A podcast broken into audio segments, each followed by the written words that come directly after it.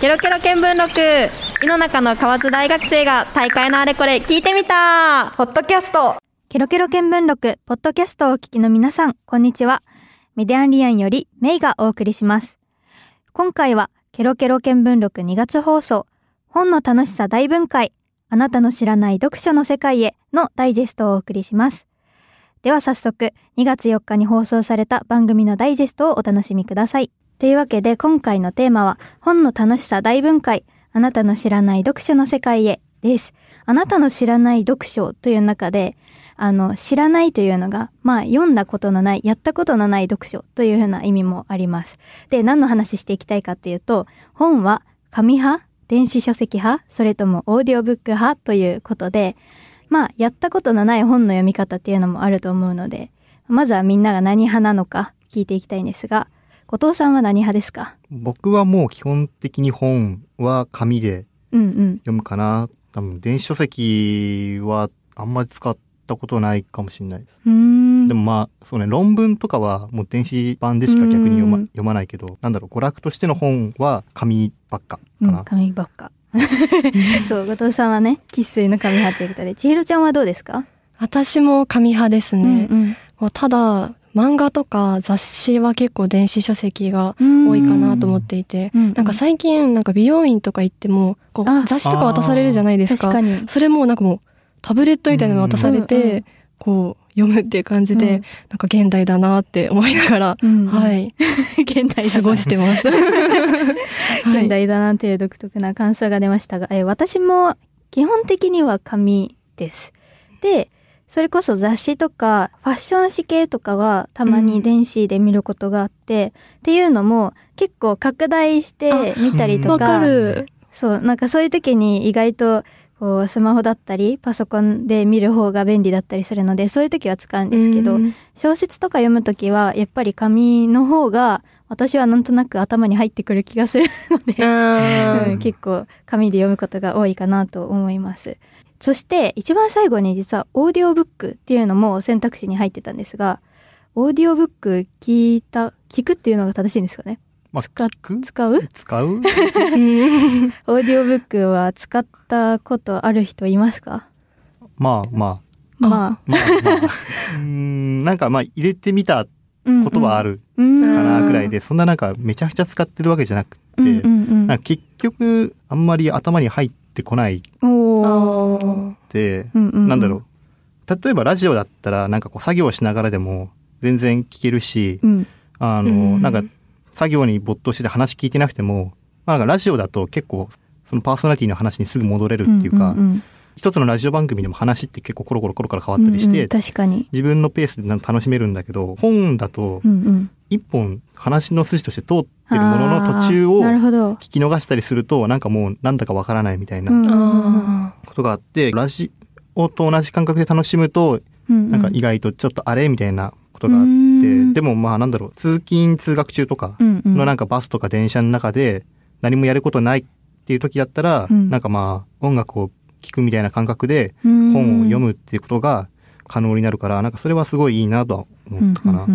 確かに。その、なんだろう、やっぱり内容で言うとその本なので、そのラジオみたいに、こう、脱線すると、うんうん。そう。ーなかなか本筋に戻れないっていうところはあると思うんですけど、それで言うと確かに紙の本だと自分の好きなタイミングで好きなページに戻ることができるっていうのは大きな違いかなって思いますね。で、まあ実は今回そのオーディオブックの話するっていうことで、私もちょっとオーディオブック今まで全くあの使ったことなくて、試してみたんですけど、あの、私は逆に、うん。あの、なんだろう、内容が頭に入るなっていう風に印象を受けて、うんっていうのも、私はそのビジネス系の本だったり、自己啓発本っていうのを読むのが昔からちょっと苦手で、うん。っていうのも、その難しい言葉とか、自分が知らない分野の話ってなった時に、あの、なかなか読んでて頭に入ってこないんですよね。うんで、あの結構すぐ眠くなっちゃうんですけど、そう、でも、オーディオブックだと結構その読んでらっしゃる方のその抑揚とかもあるし、うんその声で伝わってくるから、一人の人の話として聞くことができるのでそうなんか気分としては講演会を聞いてるようなな。そうそう感じ。だから自分の知知らない分野の話を聞くとか読む時には実はオーディオブックの方が私には合ってたなというふうに印象を受けたのでなんかそういう本を読む時は使ってみようかなっていう感じでした。千尋ちゃんは普段から使うことありますか？いや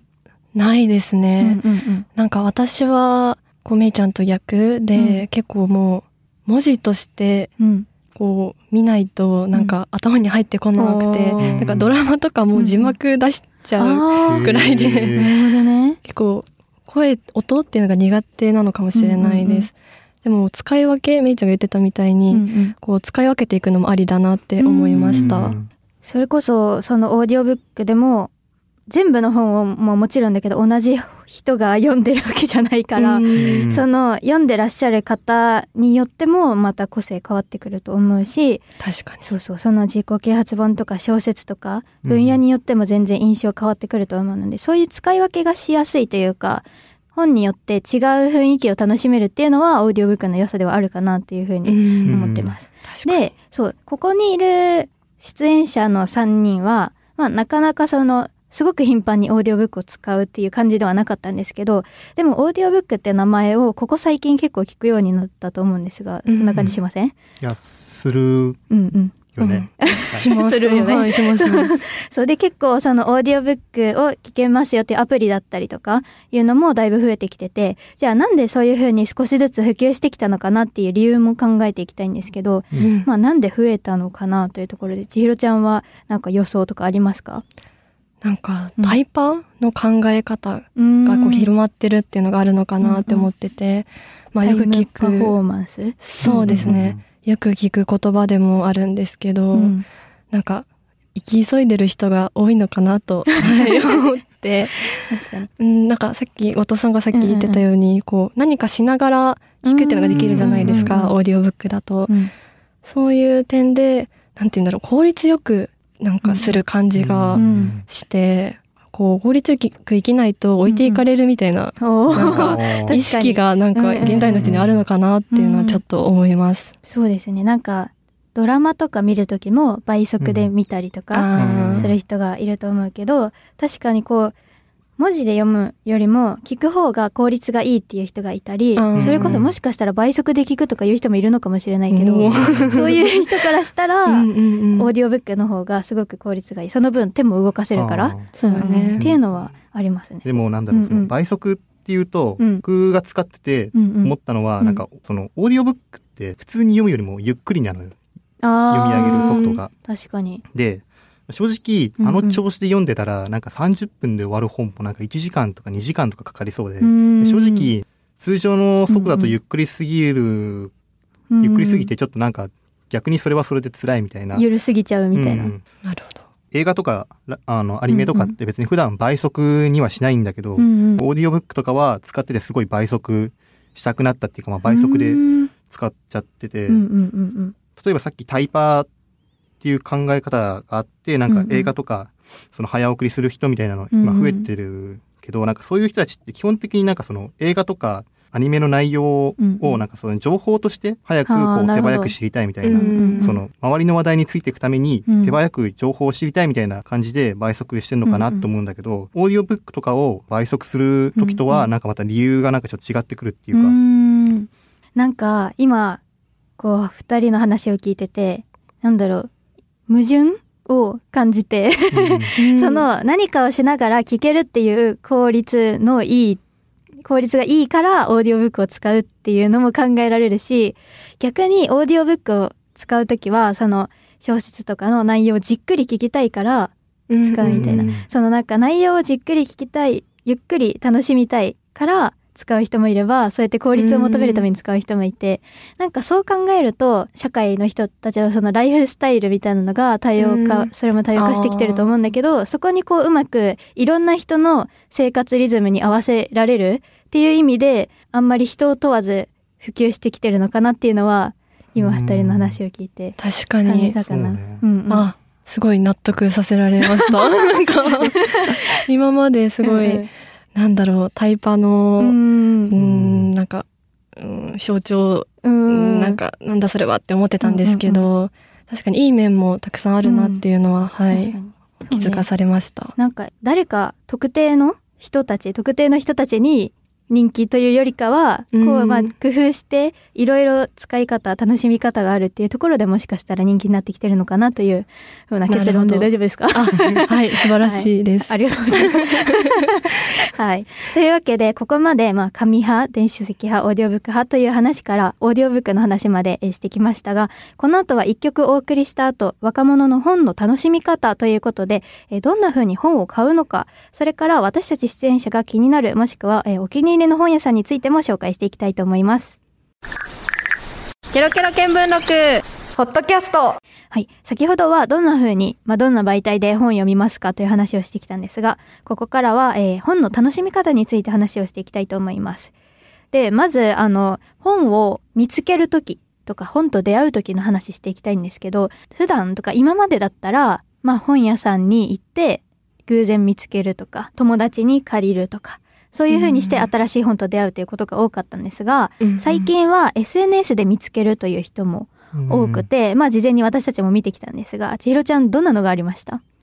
私は。こう、今回も出演するにあたって TikTok ちょっと見てみたんですけど、うん。こう、本のあらすじとか魅力がすごいわかりやすく、かつ興味を引く感じで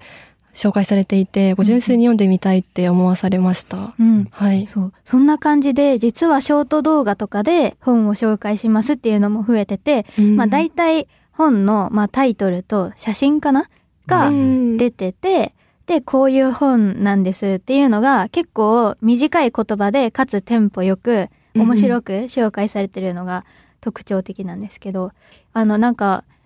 なんだろう、感覚としては、本を少し本屋さんで立ち読みしてるぐらいの量がわかる感じ。あうん。かつ、その自分で立ち読みとかするよりも、この、なんだろう、こういうところがいいですよっていうのを教えてくれるから、うん本の魅力的な部分が、こう、パッと伝わる。自分で探すよりもパッと伝わるかなっていう感じで、まあ。自分が好きな本とか好みのタイプの本にすぐ出会えるっていうのは結構メリットで、で、うんさっきタイパっていう話も少し出てたけど、うんまあそういうところにもつながってくるのかな？うあ、んすべてはつながってるんですかね。この世の真理みたいなこと言うけど、そうなんか、本を探すのも、まあ、その、紆余曲折するというよりかは、パッと出会いたいですっていう人が増えてるのかなという印象でした。うんはい。で、まあ、その中で、今度反対に、本屋さんの方に注目してみたいと思います。はい。さっき、まあ、従来の本の出会い方っていうところで、本に行って偶然出会った本を買うみたいな話をしてたんですけど、その本屋さん自体も最近はいろいろ、あの、多様化しているというか、うん新しいものが出てきてるそうで、例えば、AI が本を選んでくれる書店だったり、えっ、と、おすすめしたい本とか好きな本のポップを、えー自ら書いて店舗に並べて販売している本屋さんだったりとか、なんかいろんな形が出てきてるみたいです。まずは、えっ、と、まあ私たち出演者が気になる本屋さんとか、お気に入りの本屋さんとかを、まあ、紹介してみたい、話してみたいと思います。はい。じゃあ、後藤さんどうですか？そうですね僕は、えっと役員の方にある、うんえっと本屋青旗っていう本屋さんが結構好きで通っててこの本屋さんはなんかなんていうんだろう普通の本屋さんとは違ってうん。なんか結構アートブックとか写真集とかなんかこうんう視覚的な要素を多く含んだ本とか雑誌みたいなのをうんうん基本的に扱ってて、なんかこうなかなか普通の本屋さん行っても全然出会えないような本がすごいいっぱい並んでてうんうんうん楽しくてよく通ってます。なるほど。じゃあこう、なんか小説、なんか本屋さんっていうとやっぱり小説だったりとか、うんうんうんまあその、さっき言ってた自己啓発本とか、そういうのが結構イメージとしては強いけど、うん。割とそういう一般的な書店とか本屋さんとは違ってアート系が多い。あの物語とかうんうん。自己啓発の本みたいなやつは全く取り扱ってなくて、そうなんだ。もう。本当になんかこう個人が出してる写写真集とかうんうんうん。アートブックとか芸術系の本みたいなのを結構いっぱい取り扱ってて普通になんか海外の本とかうんうんうん。その外国の人が書いた本とかも並んでてすごいこう自分が普段出会えない本出出会えるから結構好きで通ってるかな。確かに、うんなんか置いてある本のジャジャンルっていうかコンセプトが割と絞られてるような感じ。うんそうそうそううんなるほど。じゃあ次、千尋ちゃんが、えー気になる本屋さんか、まあ、ああお気に入りの本屋さんあれば教えてください。はい。私は気になる本屋さんで、なんか東京の池袋にあるフクロウ書茶房さんっていうところで、そう売られている本が全てカバーで包まれていて、うん。えー書籍の中身はおろかタイトルとか作者名も全部隠されている状態で売られてて、うんこう短い推薦文だけはついてるんだけどっていう感じで、うんうんでなんでこんな売り方をしてるかっていうのが、うんうん。なんか普段読まない本を読まない人とかにも読んでほしいっていうのだったりこう失敗したくないからとかネットでの評判を結構気にして買っちゃうっていうこう現代の人のなんか心理をまあつくじゃないけど、うんうん。そういう人々へのなんか、まあ、アンチテーゼみたいな感じへで、ーはい、そういう売り方をされてるらしくて、うんなんだろうワクワク感があるじゃないですか、うんやっぱり、うん私もそういうのをちょっと味わってみたいなっていうのがあります。確かに。なんかさっき SNS で本の紹介結構されてますよって話したんだけど、うん、逆にそうだね。見えすぎちゃってるうん、ところはね。あるのかな、私そうやって全部が隠されてるってことはなんかちょっと運命的な感じしません？おそうあのなん。か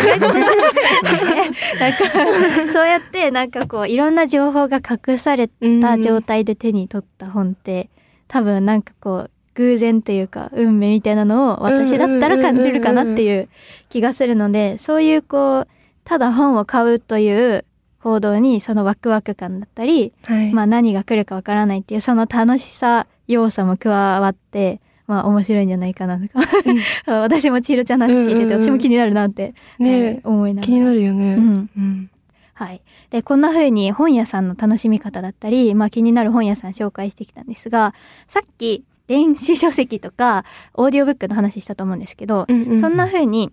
実際に本屋さんに行かなくてもというか、インターネットとか、えースマートフォンとかで本を手に取らずとも読めるっていう時代になったと思うんですが、だけどこういう風に気になる本屋さんがあったり、好きな本屋さんっていうのがあって、本屋さんに本を買いに行くっていうする人が未だにたくさんいると。ううんん。それはなぜかっていうのを考えたくて。うんうん そう、千尋ちゃんとかは本屋さんに行った時に何が楽しいとか、なんで本屋さんに行くっていうのはありますか？うん、なんか私は、うん。やっぱ本屋さんに行く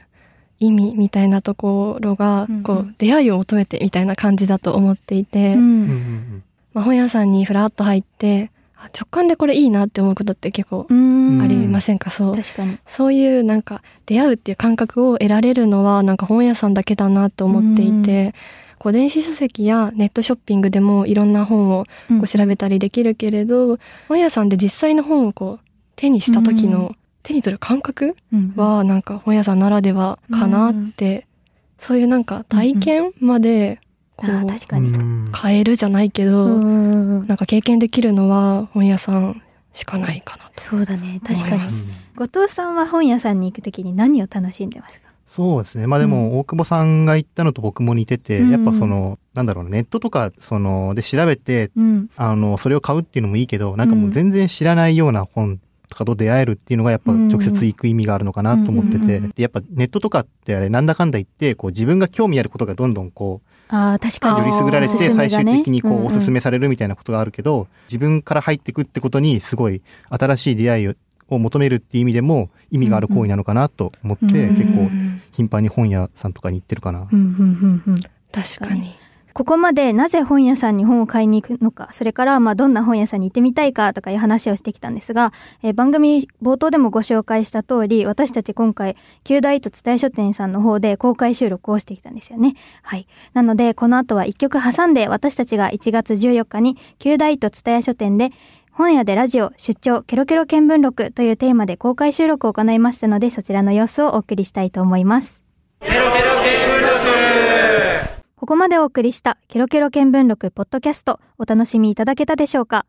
ポッドキャストで私たちに興味を持ってくださった方は、ぜひケロケロ見聞録の本編もお楽しみください。ケロケロ見聞録は毎月第1日曜日の夜10時から11時まで放送しています。ここまでのお相手はメディアンリアンよりメイでした。Love FM Podcast. ラブ f m のホームページではポッドキャストを配信中スマートフォンやオーディオプレイヤーを使えばいつでもどこでもラブ f m が楽しめますラブ FM.co.jp にアクセスしてくださいね Love FM Podcast.